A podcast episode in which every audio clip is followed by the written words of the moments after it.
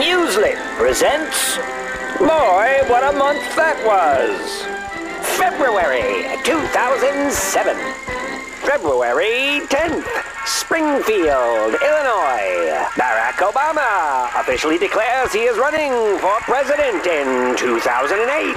The Democratic senator basks in the media's golden glow for one whole day, until he says the lives of American troops in Iraq have been wasted, wasted, wasted.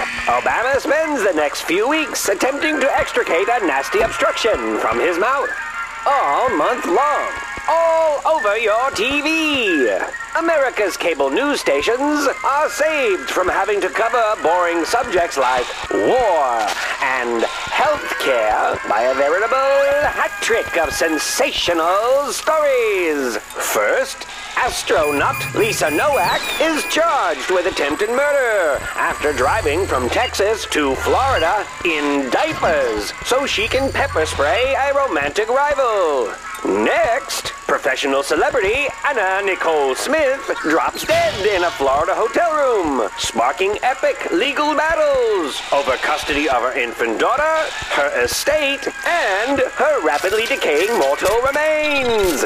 And finally, party girl singer Britney Spears checks into rehab, checks out of rehab, shaves her head bald this time, gets some tattoos, checks into rehab, checks out of rehab, then checks back into rehab one more time for good measure.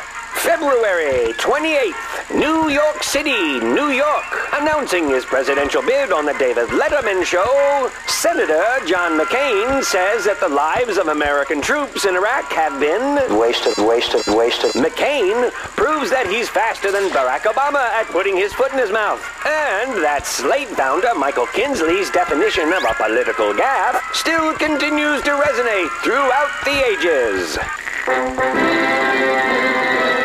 This has been yesterday's Newslet, a look back on humiliating gaffes, slip-ups, faux pas, and other snippets of great historical embarrassment.